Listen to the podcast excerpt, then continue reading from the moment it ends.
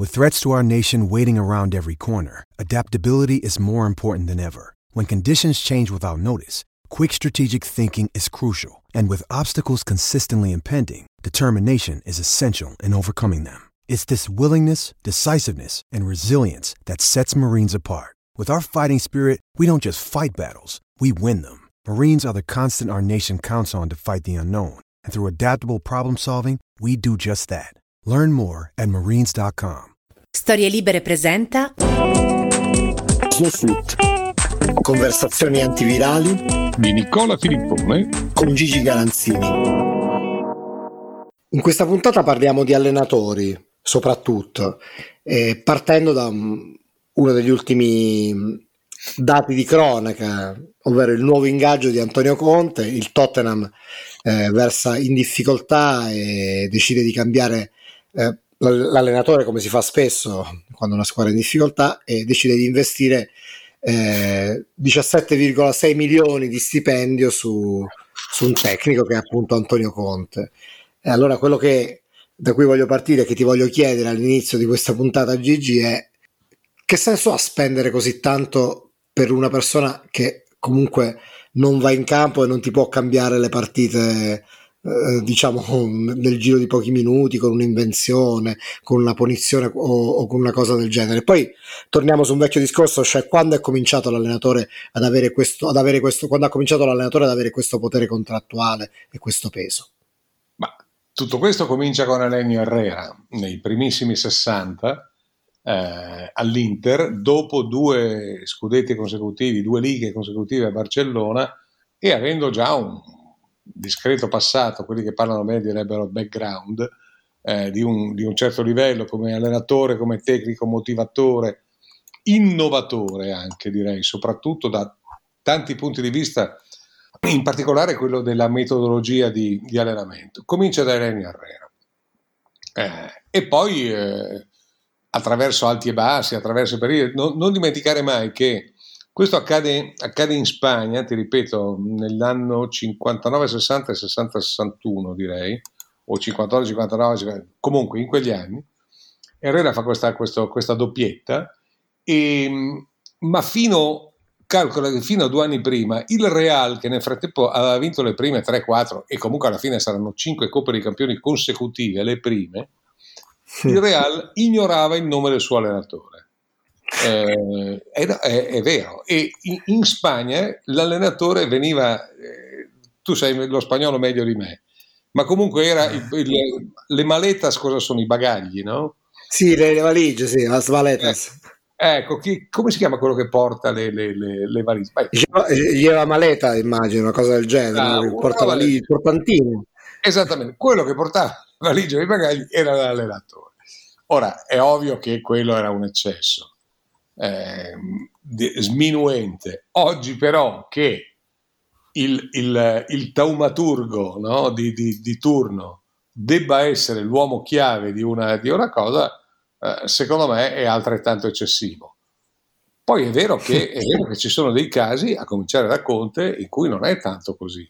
Perché comunque Conte è un allenatore che viene da, che viene da un po' di routine in Serie B, no? Mi pare in Italia, viene scelto dalla Juventus e vince una serie di campioni. Cioè, intanto ricostruisce la Juventus, che in quel momento era distrutta dal dopo retrocessione in Serie B, la, la ricostruisce e, e, e, la riporta prima all'onore del mondo e poi anche un po' più su, diciamo, no? vincendo, vincendo una serie di titoli consecutivi.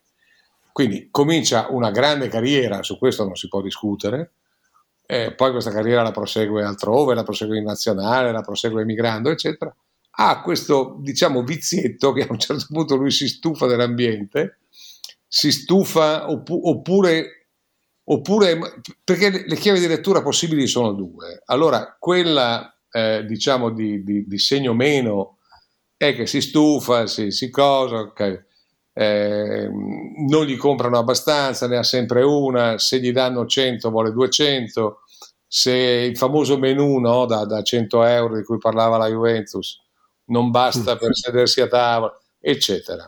Però è anche vero che questo potrebbe essere, ovviamente mascherato e non dichiarato, un, uh, una chiave di lettura eh, positiva invece in questo senso, e cioè è lui il primo a rendersi conto che lui talmente strizza i cervelli e non sì. solo i cervelli, anche qualcosa un po' più giù dei suoi giocatori, che un, uno, massimo due anni sono, sono quello che i, i, i, suoi giocatori possono reggere in un rapporto con lui. Mm, io non so dove stia la verità, diciamo che potrebbe stare più o meno in mezzo no, a una considerazione di questo genere, ma il fatto che sia lui però a saperlo e a valutarlo, se è così non, non sarebbe male, no? Eh, quindi io capisco che per un, per un, Conte, con tutti i risultati che ha ottenuto nei club e in parte anche nella nazionale italiana in questi anni, e, e, altri grandi nomi, grandi firme, eccetera, io capisco che possono avere grandi quotazioni. Però eh, torno ai, ai portabagagli di un tempo, quando quelli che contavano erano di Stefano Puskas, Gento, eh no, Santa Maria, eccetera, eccetera, e l'allenatore boh, si chiamava forse Munoz, ma sì, è probabile, ma chi se ne frega, adesso mi contava poco, no? e, e, farei una media anche lì, capisci? Eh, perché, perché se, se, l'ultimo, l'ultimo vero grande innovatore che c'è stato dal punto di vista calcistico eh, in Europa e quindi direi nel mondo è stato certamente Guardiola, direi. Però è passato un bel po' di tempo da quando Guardiola, per carità, ha continuato a, a vincere trofei, ha continuato a, a, guidare gran- grandi squadre con possibilità quasi illimitate di spesa, ma non ha più ripetuto i, i miracoli e soprattutto le invenzioni, no? di, i marchi di fabbrica tipo il, il, il Barcellona di allora e quindi insomma la, la, prenderei un po' più bassa dal punto di vista loro e, le società invece continuano a innamorarsi di questi qua. Poi se in una società londinese è appena arrivato un manager italiano che magari in Italia ha lasciato qualche, anche qualche scoria negativa e sto usando un eufemismo e sto parlando di Paratici e, e sceglie Conte, beh direi che alla fine forse tutto si tiene un po' come se a, a, alla Roma arrivasse, facciamo fosse arrivato, no? un, un, un, manager portoghese e avesse deciso che l'uomo giusto per la Roma era, era Murigno e avesse suggerito o imposto Murigno alla Roma. E poi vedremo quanto alla fine saranno contenti i tifosi romanisti alla fine della, dell'avventura. E nel confermarti che l'allenatore del Real de, de, degli anni d'oro uh, si chiamava appunto Miguel Munoz eh. Eh, quindi è, an- ancora, ancora che, che l'allenata ancora questa volta la memoria non ti ha ingannato che l'ha allenata consecutivamente dal 60 al 73 già qualche volta prima a me eh, a, a riprova del fatto che una volta gli allenatori li conoscevano in pochi mi ha stupito una cosa che non sapevo, che ho scoperto recentemente, che c'è stato un italiano che negli anni 50 ha allenato il Barcellona ed è stato Sandro Puppo, 54-55. Cioè è un, una cosa che penso che, che, che sanno in pochi, no? che c'è ah, stato sì. un italiano che ha allenato il Barcellona. Io per esempio non la sapevo e la apprendo in questo momento dalla tua memoria enciclopedica oppure dalla tua capacità di dragare. Eh? No. La, la, la, la, seconda che hai detto. Poi, la seconda che ho detto. Stiamo, Stiamo parlando di uno che poi dopo ha allenato no, anche la Juventus per qualche come anno. Insomma. Come no? Però era già stato al Barça Sandro Puppo, vedi? Io questo, questo lo ignoravo. Sì, sì, 54-55 Barcellona e dal 55 al 57 ha allenato la Juventus. Guarda, io sono rimasto a una, a una, frase di Rivera quando era ancora, no, per carità, stavo per dire una, una sciocchezza. Quando, quando, Rivera era ancora il grande Rivera, secondo me da qualche anno non lo è più, ma insomma, ormai anche anche a un'età in cui può permettersi di non essere più presentissimo a se stesso, no? da un punto di vista calcistico soprattutto. Io ricordo che una trentina, forse anche quarantina di anni fa, parlando di Rocco, parlando di Lidon, parlando di quelli con cui lui ha avuto a che fare e, e, e, che avevano contribuito alla sua carriera e a cui lui voleva bene, io mi ricordo che pur volendogli bene, un, un giorno in cui si fece un discorso molto serio, Rivera disse, qualcuno gli chiese, ma non ero io, non, ero presente ma non mi ricordo, non mi ricordo chi fosse, gli chiese ma ehm, secondo lei quanto, quanto incide davvero un allenatore in una squadra? e lui disse, ci pensò un po' su, eh, perché Rivera era molto riflessivo in queste cose, non rispondeva mai a botta eh, o a battuta. Ci pensò un po' su e poi disse, ma io credo un 10-15%, ma non sempre in positivo, spesso anche in negativo. E, e, ora, non era, non era tenerissima come cosa. Parliamo di un altro calcio, parliamo di un'altra epoca, parliamo di un altro mondo. Oggi, oggi un grande allenatore, per esempio, è uno che sa come sfruttare al meglio le cinque sostituzioni. Cinque sono metà squadra. Eh, eh beh, eh, eh e, e, questa è una cosa recentissima, che parliamo di un anno e poco più. Quindi è, è, una, è tutto un altro film, sono d'accordo. Però a me ogni tanto viene in mente questa cosa, questa cosa di Rivera, no? Eh, non, del vero Rivera, e non, non sono così lontano da, quest, da questa opinione. Nel senso che c'è ogni tanto, rifaccio il caso di Guardiola, non parliamo di, di, di, eh, de, de, de, del mostro che creò l'Ajax e poi la nazionale olandese, non, non parliamo di questi qua, par- non parliamo dei fenomeni, parliamo di quelli normali. Tu hai l'impressione ogni tanto che qualcuno incida più di un altro, però che da lì, mm-hmm. che da lì costruiscano, io sono sempre stato perplesso. Poi però vedo una squadra matta come l'Inter, no? che viene affidata a Conte, gli vengono dati mezzi, non dico illimitati, ma, ma, ma molto molto grandi, da Lukaku in giù, e lui comunque n- nel tempo che gli viene dato il, il, risultato lo ottiene e lo ottiene in maniera brillante e penso che forse ho anche un po' di torto insomma in questo, no? Eh, perché la mia filosofia è sempre quella riveriana e non solo riveriana, ma dei grandi campioni che sono i grandi giocatori a fare grandi gli allenatori. Eh, non sempre è così e nel calcio moderno certamente meno di un tempo. Prima quando parlavi no, della capacità di gestire gli uomini che hai, a me è venuto in mente, eh, e non in maniera disinteressata, Ottavio Bianchi, no? anche nella sua... Quando, quando, spesso gli viene chiesto no, come si comportava con Maradona, la, la, capacità che ha avuto anche in quegli anni di, di gestire con buonsenso, con pragmatismo, e penso che poi alla fine, se, senza essere protagonista, no? E, e certo. quella era una, era, una tipo, era una, tipologia di allenatore che, mh, mm, che, che allora era, era prevalente e, e, e, che funzionava, cioè non erano diciamo dei profeti, eh, però, però, funzionava, no? Incideva in qualche modo.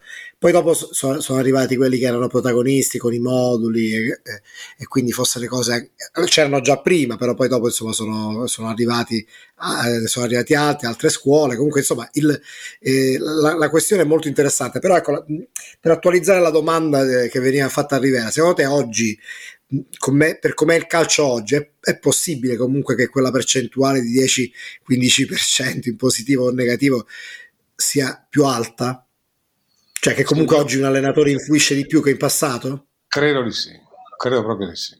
Credo di sì e, e credo anche che il bravo allenatore sia quello che lascia un lavoro, lascia un lavoro fatto e, e chi gli viene dietro, ehm, non dico si trova la pappa fatta, però fa meno fatica. Mi viene l'esempio De, De Zerbi.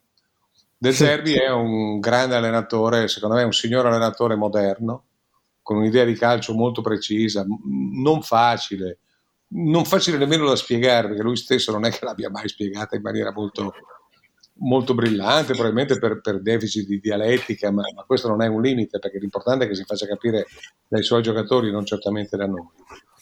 Eh, oggi il Sassuolo non è brillante come ai tempi migliori di De Zerbi, però comunque nel frattempo ha ceduto dei giocatori, ha avuto delle traversie, eccetera. Però il Sassuolo in giornata continua a essere una signora squadra. Ti faccio un altro esempio. Io non credo che il Verona, che adesso sta andando molto bene, grosso modo, parliamo di un punto di differenza classifica rispetto al Sassuolo, non credo che il Verona, non credo che Tudor sia un, sarà un bravo allenatore, ma non, non mi sembra un, uno che ti, ti ridisegna o ti, o ti, plasma una squadra da poco a, facendola salire, no? eh, però Tudor eredita un lavoro di due anni di Juric che secondo me a Verona ha fatto veramente grandi cose e basta vedere come si è visto poi eh. eh. ma basta vedere cosa sta facendo a Torino dove c'è una squadra di morti no? da due o tre, eh, tre anni era una squadra così, era una squadra che partiva per retrocedere o quasi, comunque si è trovata a, retro, a, a rischiare di retrocedere un anno e poi per altri due è andata avanti alla stessa maniera senza trovare mai capacità reattive che non fossero quei due bravi allenatori di salvataggio che ha beccato ultimi, nelle ultime giornate. Quest'anno mi sembra che abbia un altro piglio, un altro modo di affrontare la partita, un altro calcio, un'altra cosa. Juric secondo me è uno dei... ma questi sono degli innovatori. Io quando vedo... Ostia, mm, mentre stiamo parlando sto vedendo la faccia di Mourinho che ascolta una domanda sul, sul, sullo schermo davanti a me, combinazione mi è venuto in mente Mourinho. Io non credo che questi abbia più nulla da dare al calcio, ecco, secondo me. Ma non oggi, eh, da, da mo'. E, e, cre- e questo... Campa di rendita in altre parole? Non ho capito, scusa.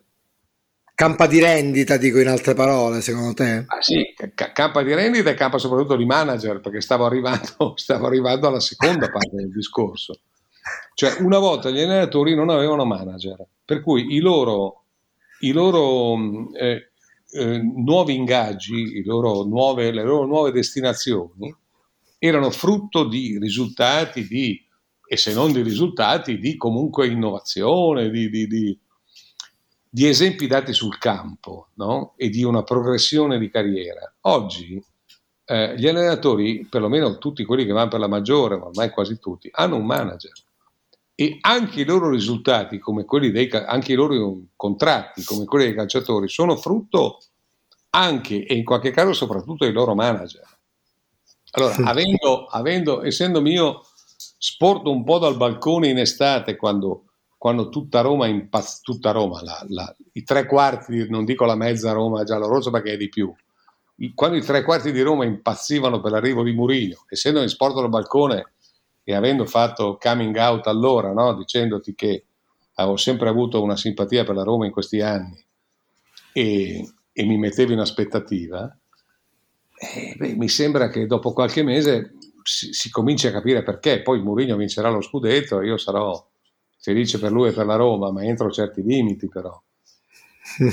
comunque insomma, voglio vedere se succede, ecco, non, non, la, la, la, mia teoria è che la Roma l'anno scorso avesse un, un signor allenatore e comunque un allenatore signore che si chiamava Fonseca e che abbia preso quest'anno per la smania di andare oltre abbia preso il portoghese sbagliato. Questa è la mia idea. il portoghese anche lui. Anche, anche Fonseca, scusa. Appunto, ecco. che casualmente, che tra l'altro eh, anche anche Conte sostituisce un portoghese. Una... Negli ultimi anni ci sono stati moltissimi allenatori portoghesi no? Sulla, ehm, in giro per, per, il mondo. È diventata una sorta di scuola, anche se poi son, non, non, tutti hanno evidentemente la, le stesse caratteristiche. Poi ci sono i personaggi tipo ce Bielsa. Ce n'è uno molto bravo, scusa, ti ho interrotto. C'è uno molto sì, bravo sì, no, in patria e che si chiama Conseisano. Eh. Quello è certamente molto bravo. E come no? Che stava andando a Napoli a un certo punto. Eh, e, e, e, secondo me non era un brutto affare, no, non che adesso il Napoli non sia, non sia allenato al meglio, eh, intendiamo, ma secondo me bisogna sempre un po' distinguere il grano dall'olio e sempre tener conto della targa, della targa che hanno i procuratori di questi, di questi allenatori. Eh, non lo so, sarà, sarà un, una mia fissa, sarà una mia fisi, ma può darsi benissimo che che sia così. Però, secondo me, dopo, dopo le ultime stagioni di Mourinho, l'idea di investire, eh, l'idea di investire su di lui, eh, beh, insomma, era, era, una bella scommessa. Ecco. E parlo da un punto di vista tecnico. Se parliamo da un punto di vista etico, è meglio che lasciamo perdere e ne parliamo un'altra volta. eh. Comunque, eh, è, è un po'... Mm, no, non dico che sia, che sia sorprendente, però mm, tornando al passato, il, fa- il fatto no, che, eh, che appunto una volta eh, gli allenatori negoziassero da soli, quando tu no, racconti anche nel, nel, nel, libro su Rocco il suo, eh, il suo passaggio alla, al Torino, rispe- rispettato nonostante, eh, nonostante avesse appena vinto la Coppa dei Campioni col Milan, no? quella, quella, scelta, la, la, parola d'onore, no? La, è cambiato... Sì, no, no, vai avanti, vai avanti, poi Scusami. No, no, io ti, ti, volevo fare, siccome stavamo parlando diciamo, di una, di una, tipologia molto contemporanea, invece ti volevo riportare un po' indietro e chiederti che cosa è rimasto di, di quello, ecco, oggi, di, quella, di no, quell'etica. Ma di quello non è rimasto niente, ma non è rimasto niente non solo negli allenatori, non è rimasto nell'etica, non è rimasto nel, nella nostra società, la nostra società è peggiorata, è peggiorata da pazzi Guarda, oggi, oggi raccontavo a, un, a, degli amici un, un ricordo, a un certo punto ho detto, eh beh, ma io in casa sono sempre stato un po' andalù. Questi mi guardano e mi dicono, cosa vuol dire andalù? Allora gli racconto che quando, quando io sono bambino, ma proprio bambino, stiamo parlando degli anni 50, c'era eh, sull'unico canale televisivo di allora che era non Rai 1, era la Rai, perché la Rai era solo Rai 1, c'era solo quel programma e basta, in tutto il panorama c'era tra i tanti programmi per i bambini, nel tardo pomeriggio, eh, un programma che si chiamava L'amico degli animali, che era condotto da un gran signore che si chiamava Lombardi, non ricordo il nome in questo momento, eh, ed era, ed, ed era tut, tutta una, un programma fatto sul, sul, sugli animali, ma sull'interazione che c'era o poteva esserci tra gli animali e, e, e, gli umani, e i bambini in particolare, no? poi con digressioni su, su, anche sugli animali feroci, eccetera. Un programma che non tutti, ma insomma i, i, bambini di allora che guardavano la TV dei ragazzi, che era un appuntamento abbastanza imperdibile, ti ripeto, di fine anni 50, guardavano.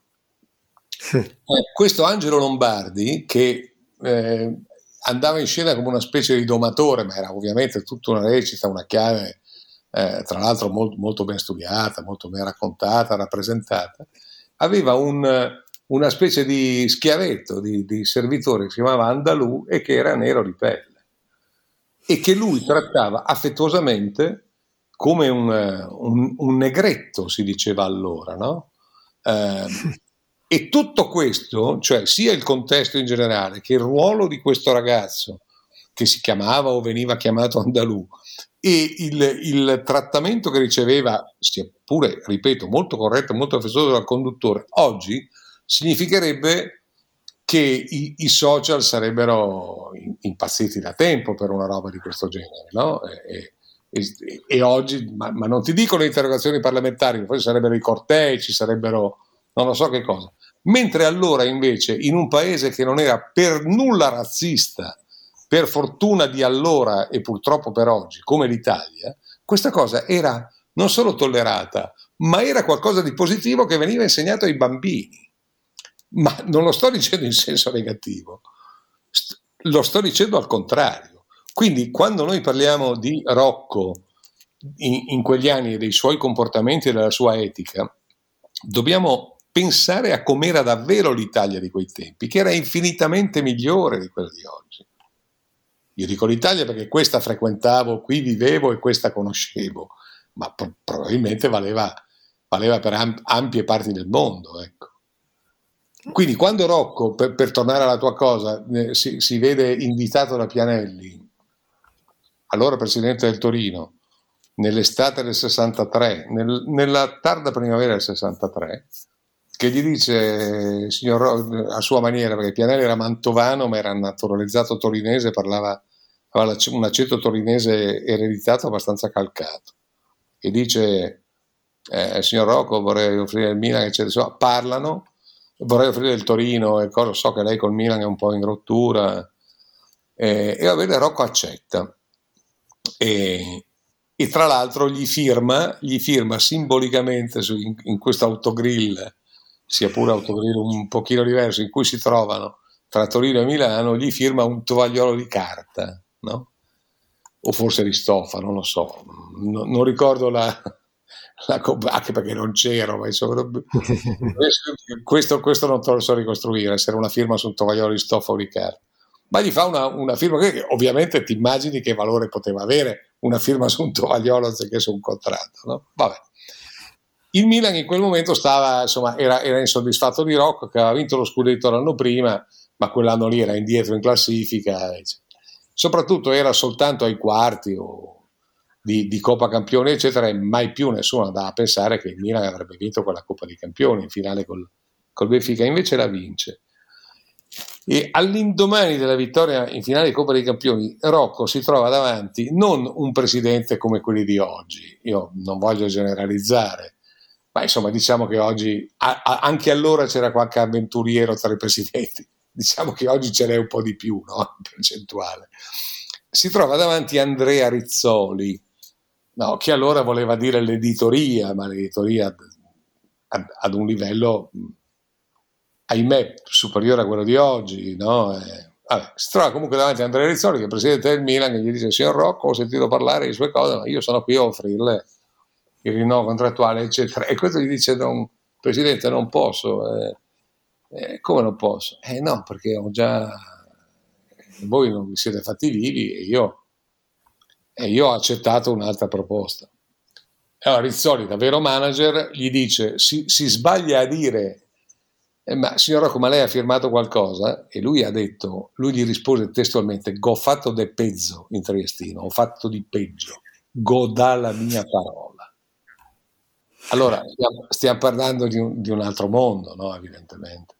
Stiamo parlando eh, di un mondo che non esiste più, come non esiste più Andalù, non esiste più Rocco, non esiste più, non esiste più quel mondo lì, basta. Non, non, conoscevo la storia di, di, questo programma, L'amico degli animali, quindi non è, non è una, um, un esempio che, che riesco a, su, su, cui posso concordare, però ho, ho, letto molto invece sugli allenatori e sul, diciamo, sull'etica della, eh, del, del, calcio di quegli anni e su quello insomma non c'è, non c'è, non c'è nessun dubbio che, che, che, fosse un mondo migliore ecco, da quel punto di vista. Diverso, eh, diverso, uh, diverso migliore, sì. in maniera smisurata, poi mi, migliore senza me. essere nostalgici, eh. No. perché poi ci sono anche tanti No, concordi con me che ci sono tanti aspetti della, della società, del, del, mondo calcistico e non che sono, che sono migliorati. Però ecco, se, co, ti faccio una domanda così a, bru, a bruciapelo. Eh, sì. Se tu mh, pensi agli, agli, allenatori del passato, diciamo fermandoci agli anni Ottanta, forse, no? secondo te mh, per quale mh, di, dei tanti allenatori della storia del calcio eh, mh, valeva la pena fare follie in termini di ingaggio. Oggi appunto le, la maionese è impazzita, i prezzi sono quelli che sono e se, cioè, un allenatore può chiedere 17,5 milioni a stagione e glieli danno eh, tranquillamente e una volta i prezzi erano diversi, gli allenatori sicuramente si arricchivano di meno, non erano poveri ma insomma non erano nemmeno i più ricchi del circo, ma se c'è qualcuno secondo te che, del passato che, che, che valeva eh, so, una follia, il primo che ti viene in mente chi è? Ma Kovacs, il primo che viene in mente mm-hmm. è, chi ha inventato l'Ajax e chi ha inventato l'Olanda. eh, eh, sì, ah, perché quella è la rivoluzione calcistica in totale. Poi io penso che l'allenatore della Onved e, e, e, e quello della nazionale ungherese non valessero certamente di meno, perché, perché lì quella è gente che ha cambiato il modo di giocare a calcio, il modo di, di, di stare in campo, di, di, valorizzare i campioni, di, rendere eh, attivi i gregari. Eh, e ce ne sono tanti, cioè, sinceramente molti più di quelli che non solo la mia memoria può ricostruire, ma anche di, di quello che si può, si, si può, immaginare, ce ne sono veramente tanti. Quello, quello che è cambiato in maniera definitiva, e, ma proprio definitiva, è la cassa di risonanza. Eh, cioè, allora Kovacs, eh, anziché essere un, un, un, grandissimo allenatore di club eh, che ha la fortuna, avendo l'Ajax eh, per le mani, di sfondare a livello di club e poi di sfondare a livello nazionale pur senza vincere, perché il mondiale, il mondiale con l'Olanda non lo vinse. Eh, oggi, oggi, sono, oggi, sono, tanti di più, ci sono tante possibilità di più, però soprattutto c'è una cassa di risonanza superiore. No? Eh, io per esempio adesso sto vedendo inquadrato Sarri. Eh, beh, Sarri insomma, la, la, storia di Sarri, la storia di uno che fino a dieci anni fa, più o meno, forse anche meno che più, allenava delle squadrette di dilettanti o comunque di, di semiprofessionisti, eh, senza mai lasciare il posto in banca, perché quello era il posto sicuro. E nel frattempo ha fatto quello che ha fatto a Napoli, ha vinto un campionato d'Inghilterra, ha vinto un campionato con la Juventus, adesso si sta riproponendo a Roma nella Lazio, ma certamente con una, con una cifra di, di alto livello. Uno che si lamenta spesso anche lui, perché poi magari arriveremo, immagino, alle proteste degli allenatori, ai loro lamenti, eccetera. Si lamenta spesso, ma si lamenta non, cioè si, si lamenta perché il calendario ormai è talmente compresso e ridicolo che, che non, non, non, prevede più gli spazi di allenamento vero, no? gli spazi in cui una squadra può migliorare, può crescere. Ecco, eh, questi sono, questi sono eh, esempi di grandi allenatori. Ti ho detto De Zerbi prima, ti ho detto Sarri, ma chissà quanti te ne posso dire. Guarda, eh. faccia, facciamo così, ti, ti, ti, faccio qualche nome io Gigi, perché eh, ho, ho, ripescato una vecchia, una volta no, ci dilettavamo a, a, a, a, dibattere così divertendoci delle, delle classifiche di France Football, no? E nel marzo del 2019 stilano una classifica dei più grandi manager di tutti i tempi. Sì. Io ti, ti leggo dai, la, la, la, prima, la, prima, decina, poi magari... Allora, cioè per loro è il più grande, io non so i criteri onestamente, ma contano poco, tanto no, è giusto per dibattere. Il primo è, è Rinus Michels. Il secondo è Ferguson, il terzo è Sacchi, il quarto è Cruyff, il quinto è Guardiola, il sesto è Lobanowski, il settimo è Herrera, l'ottavo è Ancelotti, il nono è Erstappel e il decimo è Shankly. Per dire. Ed è del 2019, hai detto? Sì, è del 2019. Quindi... Cazzo, non c'è Mourinho, strano. E Mourinho è tredicesimo. Eh. Per, eh, l'undicesimo è Basbi, dodicesimo Trapattoni, tredicesimo Murigno, quattordicesimo Miguel Munoz, quindicesimo Claff, poi sedicesimo Lippi, diciassettesimo Rocco, e che comunque il fatto che l'abbiano ricordato così in alto per, cioè, ti fa comunque capire, visto la cassa di risonanza che non aveva, insomma. Poi Van Gaal, Hitzfeld e Bela Gutman, questi sono i primi venti. No, non basta sicuro. Ripetimi il primo, Mikkels. Sì, sì io dire, cioè, anche prima ho detto Kovacs eh, sbagliando, no? perché Kovacs è quello che poi eredita una situazione. No, però insomma se, sono due, no, entrambi sono, sono, stati importanti. Certo, un grande, ma è Rinus Michels, il vero, il, il vero inventore dell'Ajax e della nazionale. Io prima ho detto Kovacs e invece, invece è Michels, è Rinus Michels. Questo ma, me è il numero uno. E, entrambi hanno avuto un peso però. Eh. Certo, mica, mica che Kovacs fosse fosse una pippaccia. Tu, infatti, io, eh, eh, no, infatti, quando, infatti, quando tu hai, hai, parlato di Kovacs che, che, ha vinto due Coppe dei Campioni consecutive, l'Intercontinentale del 72 sulla panchina dell'Ajax, io eh, non avevo nessun dubbio che mm, insomma fosse viene considerato uno dei padri alla stregua di Mitchell del, del, calcio totale, quindi siamo lì. Eh, non... ah, sì, ma mettiamoci no, sì, comunque... due, infatti, ma sono due che esatto. innovano, che cambiano completamente cambia completamente. Allora, fino ad allora, eh, la famosa frase di eh, Bagnoli che diceva Tersin fa il Tersin, cioè il mm-hmm. terzino deve fare il terzino, e lo diceva in un'epoca successiva sia a, a Mices che a Kovacs, no? Eh, mm-hmm. è, è, è, degnissima, intendiamoci, no? Perché voleva dire eh, a, mh, mm, il, il, mio terzino Marangon, il suo terzino sinistro del Verona, doveva, doveva pensare a difendere e attaccare, però doveva già pensare a difendere e anche attaccare da terzino, cioè nella sua zona di pertinenza, ma da terzino, capisci?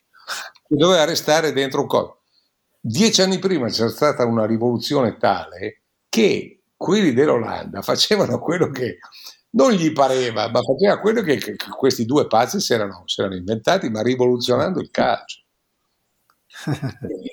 e, quindi io oggi non vedo nulla di simile, vedo ho visto in Guardiola in quegli anni, e credo che si veda ancora oggi nei, momenti, nei momenti migliori delle sue squadre, si vede un'interpretazione del calcio completamente diversa. La, la, la, palla che, la, palla che, non sta mai ferma, la palla che va in avanti, all'indietro, di, di fianco, di, di, di, sotto, di sopra, eccetera, ma la palla che hai sempre tu però. E torno indietro di 30 anni e quando Lidon diceva eh, non è giocatore, è, palla che, è pallone che deve sudare. No?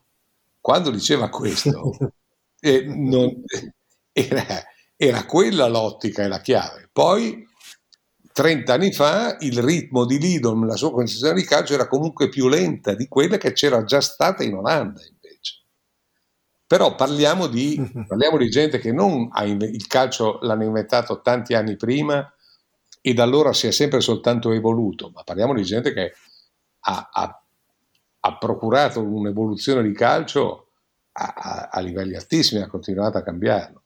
Io oggi vedo gente che di questo calcio cambiato è bravissimo a, a, come dire, non sfruttare perché è una brutta parola, a utilizzare, a capitalizzare i cambiamenti eh, razionalizzandoli e meccanizzandoli quasi, che è per esempio uno come Conte, secondo me. Mm. Secondo me quando tu fai un investimento, anche perché poi arrivano i risultati, no? invariabilmente, fino ad ora perlomeno. E quindi secondo me questo ha senso. Quando li vedo utilizzare, cioè quando, quando vedo stessi, lo stesso carisma attribuito ancora oggi, a dieci anni dall'ultima vera impresa, a 11 anzi, per altra gente di nazionalità portoghese, invece divento matto. Ecco. Ma questo, questo è probabilmente è un problema mio. Beh, io voglio dire ai nostri amici che sono sempre molto solleciti nel segnalarci le cose, poi insomma avremo modo nelle prossime puntate di nuovo di, di, di citarne qualcuno perché ci stanno scrivendo in molti e, e stavolta gli lancio insomma la, la proposta, comunque la, l'idea di, di, suggerirci qualche allenatore innovativo, comunque che ha fatto epoca, comunque che, che ha dato un lustro e importanza al ruolo che ci siamo, che ci siamo dimenticati o, o persi per strada. Ma, Magari... Ci rinfresca la memoria che è sempre eh. un, un'eccellente operazione, intendiamo. Beh, per esempio, ok, non abbiamo parlato finora di Biarzot perché comunque eh, la questione del commissario tecnico, no? Mm, penso che mm, è, è, un, è, è già diverso, è un, un, lavoro diverso, no? È un altro... Chi ha fatto solo il commissario tecnico, eh, no, mm, va valutato in, un'altra, in un altro tipo di, no? con, altri parametri, però nella no. gestione degli uomini è, stato un altro... Cioè, gli uomini deve essere superiore mm. eh, rispetto a un club, secondo me, perché li vedi solo una volta ogni tanto e... Mm e, e in, in, quel de, devi capirli e esprimerli no? in, in, senso ovviamente molto positivo, eh, nel migliore dei modi, non avendoli sempre sott'occhio. Ed ereditando il lavoro di altri, perché l'allenamento lo fanno gli altri, lo fanno quelli di club, tu puoi allenare molto poco durante una fase di nazionale che non sia una fase finale di, di europeo o di mondiale. Eh, no, no, ma t- tutto questo è vero. Eh, poi, poi, i discorsi sarebbero tanti, eh, perché, perché ti accennavo prima al nervosismo, cioè, c'è stata mi pare una domenica recente in cui sono stati espulsi in quattro, ah. eh, ma in quattro di primissimo piano, no? Eh, eh, vabbè, Mourinho lasciamolo stare, facciamo tre, ne hanno espulsi tre, Gasperini, eh, chi erano gli altri due? Bah, forse no, Pioli no. no non Spalletti. Spalletti sicuro. Eh. Eh, quindi lo, lo, stress aumenta, aumenta anche la mm, sensibilità o insensibilità arbitrale nei loro confronti. Si può discutere tra sensibilità e insensibilità arbitrale, se vuoi questo potrebbe essere un buon argomento una volta o l'altra. Eh, come no. Loro, nei confronti dei calciatori, eccetera eh, la smania di protagonismo è sempre più alta, no? anche, anche, da parte di, di, eh, anche da parte dei cacciatori, intendiamoci, ma è normale, viviamo in, nell'epoca di X Factor, o, come si chiama quella, quella robaccia? Non, non, lo so, comunque quei... non, non... Stasera c'è, che quando registriamo c'è X Factor in corso, non so se ti eh, riferivi a Quindi immaginati, spero, spero proprio che vada bene e, e, e, cosa, ma diciamo che non è tantissimo il mio genere, forse si può anche capire, no? Se, sapendomi così, così antiquato e superato eh, la smania di protagonismo eh, a me mi ha colpito, per esempio, ma abbiamo ancora tempo? Come siamo messi? Ma noi non, non abbiamo nessuno che ci, che no, ci corre però, dietro, quindi... Vabbè, però non è che dobbiamo fare notte ogni volta. No, no, non facciamo notte, ma puoi, puoi, puoi continuare insomma sulla, sulla, questione della smania del protagonismo, senza sì, problemi. Cioè, ci sono delle smanie di protagonismo che sono bellissime. Cioè, l'altro giorno l'altra sera, una delle altre sere, di Bala che è la Juventus, perché oggi Di Bala è la Juventus, o quel che ne rimane da un punto di vista estetico, da un punto di vista di piacere di vedere giocare a calcio, no? oltre che di gol, di prodezza, di risultati, eccetera. Di Bala ha fatto questa stupenda citazione di Platini, no? si è coricato in campo no? appoggiandosi in quella maniera come ha fatto Platini a, a, Tokyo quando gli annullarono incredibilmente un gol fantastico. E lui si, eh si, si, distese sul campo a quella maniera come Paolina Bonaparte. No? Allora, il fatto che 36 anni dopo, eh, credo, eh, perché credo fosse l'85, comunque vado a spanne. Sì, è la, è la finale di Coppa Intercontinentale dell'85 sicuramente. Bravo. E allora, il fatto Contro l'Argentino Juniors. Bravissimo. Così tanti anni dopo, Dybala faccia questo rimando eh, romantico a Platini l'ho trovato da una parte, innanzitutto l'ho trovato meraviglioso, perché vuol dire conoscere la storia del calcio e, e, sì. e, la storia anche della Juventus e di uno che aveva la maglia numero 10 nella Juve non indegnamente prima di lui. No? Quindi l'ho trovato da un lato meraviglioso, dall'altro l'ho trovato eh, un po' megalomane, no? Nel senso che Dybala adesso ha fatto due o tre grandi partite dopo, dopo stagioni non brillantissime, non per colpa sua secondo me, per colpa della coabitazione con Ronaldo, o meglio, dello schiacciamento di Ronaldo nei suoi confronti. E lì si aprirebbe un altro ampio dibattito, eh, nel senso dei vantaggi, gli svantaggi, i benefici, eh, i, i, non benefici, finché ce n'è. Quindi ripeto, a me ha fatto molto piacere vedere questa citazione plastica fatta di Bala sul campo, poi riflettendoci ho detto, ma non sarà una botta un po' anche di megalomania di questo qua che comunque ha già 28 anni, non è ancora diventato Platini a 28 anni e non lo diventerà mai, come uomo squadra, come leader, no? Eh, non tanto come artista del pallone, perché artista di Bala lo è da quando ha cominciato a giocare. Insomma e, e quello mi ha colpito. E poi soprattutto mi ha folgorato domenica scorsa vedendo Di Lorenzo che arretrava, che arretrava a salvare sulla linea di porta una punizione di Ribery in Salernitana Napoli mi ha folgorato un ricordo di tantissimi anni prima che riguarda proprio Platini. Ma se vuoi te lo racconto. Se siamo fuori tempo te lo racconto un'altra volta. No no no procediamo dai dai come no? Eh, a questo punto non puoi lasciarci senza, senza no, raccontarlo vai eh, hai presente la sequenza di, di Salernitana-Napoli? Manca poco alla fine, il Napoli che sta vincendo 1-0 e che era anche in 11 contro 10 resta in 10 contro 10 perché espellono anche Koulibaly ingiustamente secondo me. Non per il fallo di Koulibaly perché c'era fallo prima su un altro ma comunque non importa. Eh, resta in 10 contro 10 e la, la Salernitana ha una punizione al limite a poco dalla fine che è la palla è l'1-1 potenzialmente. E Ribery eh, la batte bene, non benissimo, perché è un po' molle la palla, però la batte bene, la manda nel 7, eccetera. Verso il 7. Eh, di Lorenzo si, a, all'ultimo minuto, quando l'arbitro sta fischiando la punizione, si stacca dalla barriera e va a schiaffarsi sulla linea di porta per, da, dalla parte ovviamente non coperta dal portiere, coperta dalla barriera, per eh, neutralizzare un eventuale pallonetto. No? Allora, questa è una roba che mh, mm, normalmente non si usa perché, adesso parlo un po' te, te, non tanto tecnicamente quanto tatticamente. Non si usa perché? Perché se un difensore va sulla linea di porta, eh, ovviamente aggiungendosi, a, facendo due, eh, lui più il portiere, vuol dire che tutti gli attaccanti eh, avversari possono liberarsi in area no? E quindi possono andare a occupare eh, ben altra zona che non quella eh, a cui sono confinati all'altezza della barriera o dietro la barriera per non finire fuori gioco. Quindi un, un discreto casino se la mettiamo in certi termini. Comunque, fatto sta che Ribery batte questo pallonetto morbido, bello, ben indirizzato e Di Lorenzo che ha appena arrivato sulla linea salva il gol staccandolo in testa e respingendo la palla. Benissimo, finirebbe lì, finirebbe lì se io non fossi così vecchio e non avessi in questi casi una discreta memoria, che non ho più recenti.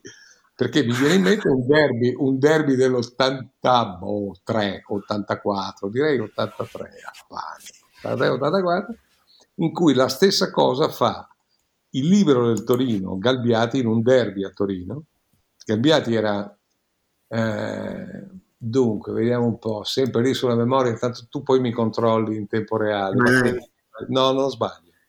Galbiati era il terzo libero o il secondo in ordine cronologico di Cernusco sul Naviglio. Allora tu pensa un paese, una cittadina alle porte di Milano che ha dato alla storia tre libri. Il primo è immortale perché si chiama Gaetano Cirea e quindi non si discute. Il secondo e il terzo erano Roberto Tricella del Verona e Roberto mm-hmm. Galliati che ha girato un po' di squadre, tra cui anche, anche il Torino.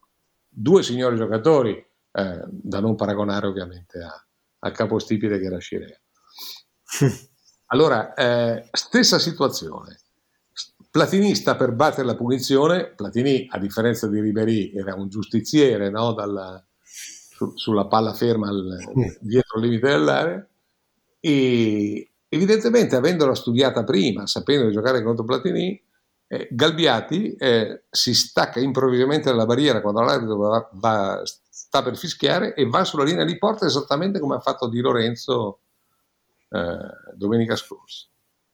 La differenza qual è? Che Platiniglia, Galbiati era calmo, no? E Platiniglia, se avesse avuto, se, la, se avesse avuto i capelli, Platiniglia li spettinava perché gliela messa 20 cm sopra e alla fine della partita, questo, su questo non posso scommettere, però allora si andava negli spogliatoi mm-hmm. e si mhm. parlava con, con i giocatori, no?